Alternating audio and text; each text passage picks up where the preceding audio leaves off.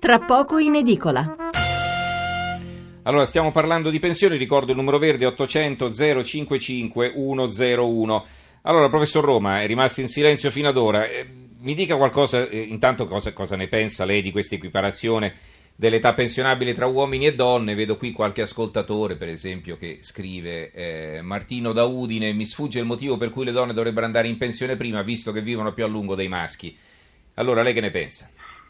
Ma guardi, eh, da un punto di vista, diciamo così, della, delle, delle, tendenze che da, da, da ormai da, da circa vent'anni, perché noi ricordiamo la Fornero, però sono vent'anni che si stanno restringendo eh, tutte le forme pensionistiche con l'allungamento dell'età, con la riduzione delle pensioni, cioè si è messo un po' in sicurezza eh, e si è fatto un ragionamento puramente, come posso dire, ragionieristico. Lo Stato giustamente spende centinaia di miliardi nelle pensioni.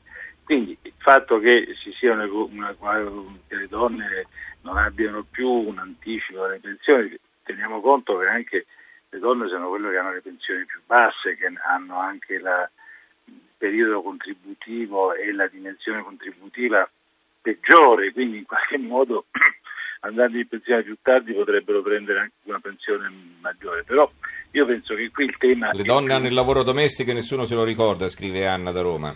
Eh, fra l'altro, eccetera. Mm. Però insomma il, il, punto è questo, che eh, io credo che se naturalmente i conti pubblici sono importanti perché abbiamo un grande debito e quindi andiamo in pensione molto più tardi degli altri paesi, pensiamo che in Germania a 67 anni si andrà in pensione nel 2030, è chiaro che lì la spesa pubblica eh, eh, non ha gli stessi problemi che abbiamo noi.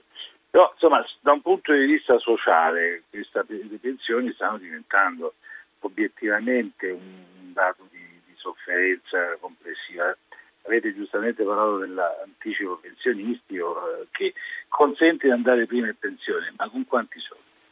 E si sono state fatte delle, dei, dei calcoli proprio dalla Presidenza del Consiglio, per esempio se un pensionato che prevede di andare in pensione, non so, con 1250 euro, se anticipa di tre anni arriva a 1000 euro. Ora, con 1000 euro non è che si campa, quindi è del tutto probabile che il pensionario sarà costretto anche a fare un'integrazione lavorativa perché insomma non riesce a campare. Quindi il tema sociale con le pensioni forse dovrebbe anche essere rivisto un po' per, per evitare che la giusta messa in sicurezza dei conti però non produca dei disagi sociali anche di mm-hmm. No, perché eh, poi la, la, considerazione che si fa abitualmente è chiara, no? cioè che, che, qui è sempre peggio, i sacrifici non bastano mai, ogni tanto ne chiedono altri ancora, a pagare eh, sono spesso le fasce più deboli, i pensionati, più in generale chi è avanti con gli anni. Allora vorrei anche capire da lei eh, brevemente, poi presentiamo il nuovo numero di panorama, se è un luogo comune o se c'è del vero in queste considerazioni. No, io penso che fino a un po' di anni fa eh, diciamo, i pensionati certo c'era una fascia di pensionati, c'è sempre stata una fascia di pensionati di pensioni minime, eh, di persone che hanno anche avuto un'attività lavorativa le donne in particolare eh, gli, ha consentito di avere una pensione sufficiente, però diciamo che fino a qualche anno fa, bene o male, andare in pensione voleva dire anche, come diceva lei all'inizio, godersi un periodo di riposo con un reddito sufficiente. Adesso questo è un po' meno vero, nel senso che eh, tutti i provvedimenti che sono stati presi hanno allargato un po' l'area eh, di, di, pensioni basse e, e quindi del, soprattutto questo riposo molto spesso non c'è perché si è costretti comunque anche a integrare con, con, con, con un lavoro, insomma, mm-hmm. con un reddito da lavoro.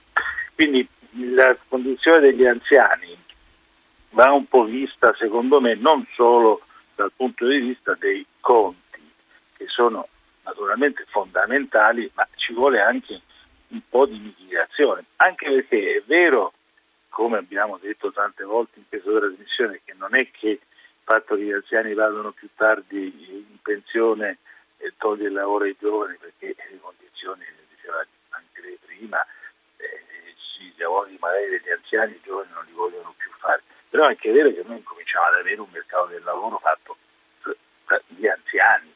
E negli ultimi dieci anni eh, sono aumentati di circa 2 milioni i lavoratori con più di 55 anni, sono arrivati a 5 milioni. Allora è chiaro che un sistema non è che si può basare solo su questa caratteristica, cioè non può essere immobile, no? cioè tengo più persone a lavorare perché poi per le aziende sono un costo rilevante e anche chi eh, a fine carriera molto spesso non è proprio motivato eh, al massimo. Quindi secondo me va un po' vista questa questione, anche quella dei conti, perché sappiamo che c'è la vecchia eh, anche difficoltà che, hanno, che ha l'Inps di mettere insieme un po' tutto, le pensioni. Vabbè. Eh, facciamo così, eh, la interrompo, ne, ne riparliamo sì. fra, fra, poco, intanto presentiamo il nuovo numero di Panorama, abbiamo in linea il vice direttore Raffaele Leone. Raffaele, buonasera.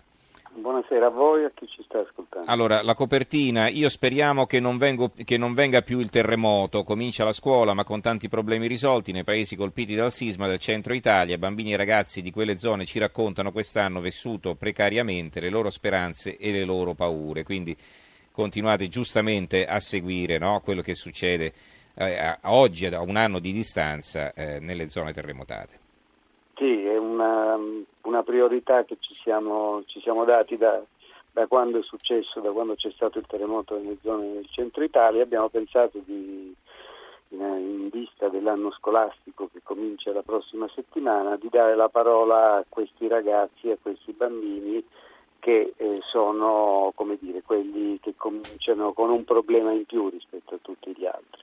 Non, alcuni non hanno più la loro scuola, altri sono in scuole prefabbricate, altri ancora devono andare a scuola in altri paesi, eccetera.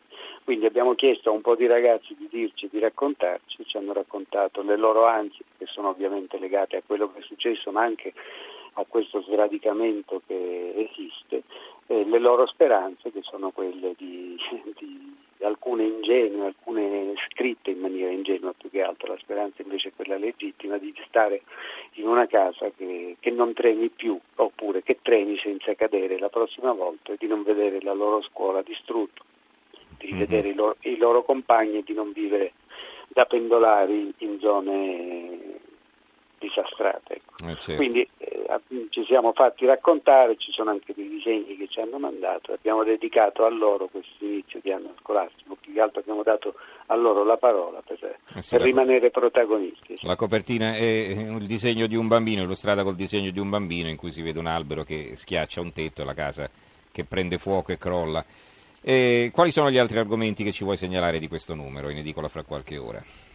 L'altro argomento è su un'altra emergenza che è quella immigrati che al momento è arginata da, da queste intese, da questi accordi che il governo e il ministro Minniti hanno raggiunto con la Libia. Eh, siamo andati a vedere com'è la situazione e, e, lanciamo questo appello al ministro di non fermarsi nel credere che questo accordo sia dire, la soluzione finale perché non lo è.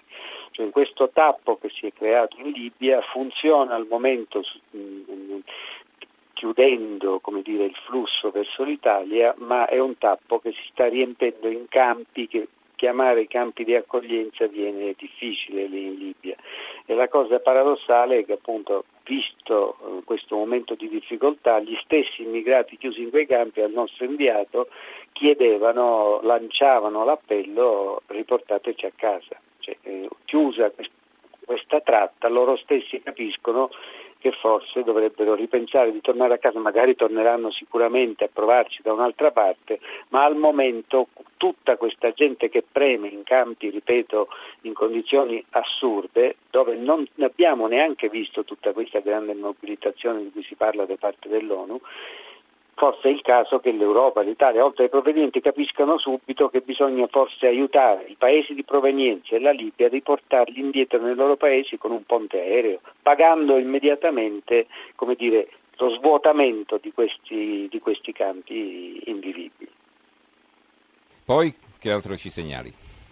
Ehm, poi mh, facciamo un'analisi su Kim Jong-un che sta tenendo tutto il mondo con fiato in mhm. sospeso con i suoi esperimenti, raccontiamo a chi conviene e a chi non conviene che questo giovanotto eh, dittatore tenga tutti in scacco, un po' il gioco delle parti che fa la Cina criticando ma nello stesso alimentando il regime, lo stesso quello che fa Mosca, il gioco della Corea, la Corea del Sud e il Giappone che sono schiacciati da questo gioco più grande di loro, raccontiamo questo, e la dinastia che è una dinastia che obiettivamente mettendo in fila tutta questa famiglia di dittatori, dal, dal nonno Kim Il-sung nel 48 andò al potere e, è, è costellata di tantissimi misteri, delitti, parenti uccisi, l'ultimo è stato il fratellastro uh-huh. di Kim Jong-un che è stato ucciso all'aeroporto e, e, tante storie che non si sapevano di questa specie di uh-huh. trono di spade del, della dittatura nordcoreana. Va bene, allora ricordo la copertina di Panorama in edicola eh, domani mattina, anzi stamattina. Io speriamo che non venga più il terremoto. Eh, comincia la scuola, ma con tanti problemi risolti nei paesi colpiti dal sisma del centro Italia. Bambini e ragazzi di quelle zone ci raccontano quest'anno vissuto precariamente le loro speranze, le loro paure. Questa è la copertina di Panorama che ci è stata illustrata da Raffaele Leone, vice direttore del settimanale. Grazie Raffaele, buonanotte. Grazie a voi, buon proseguimento.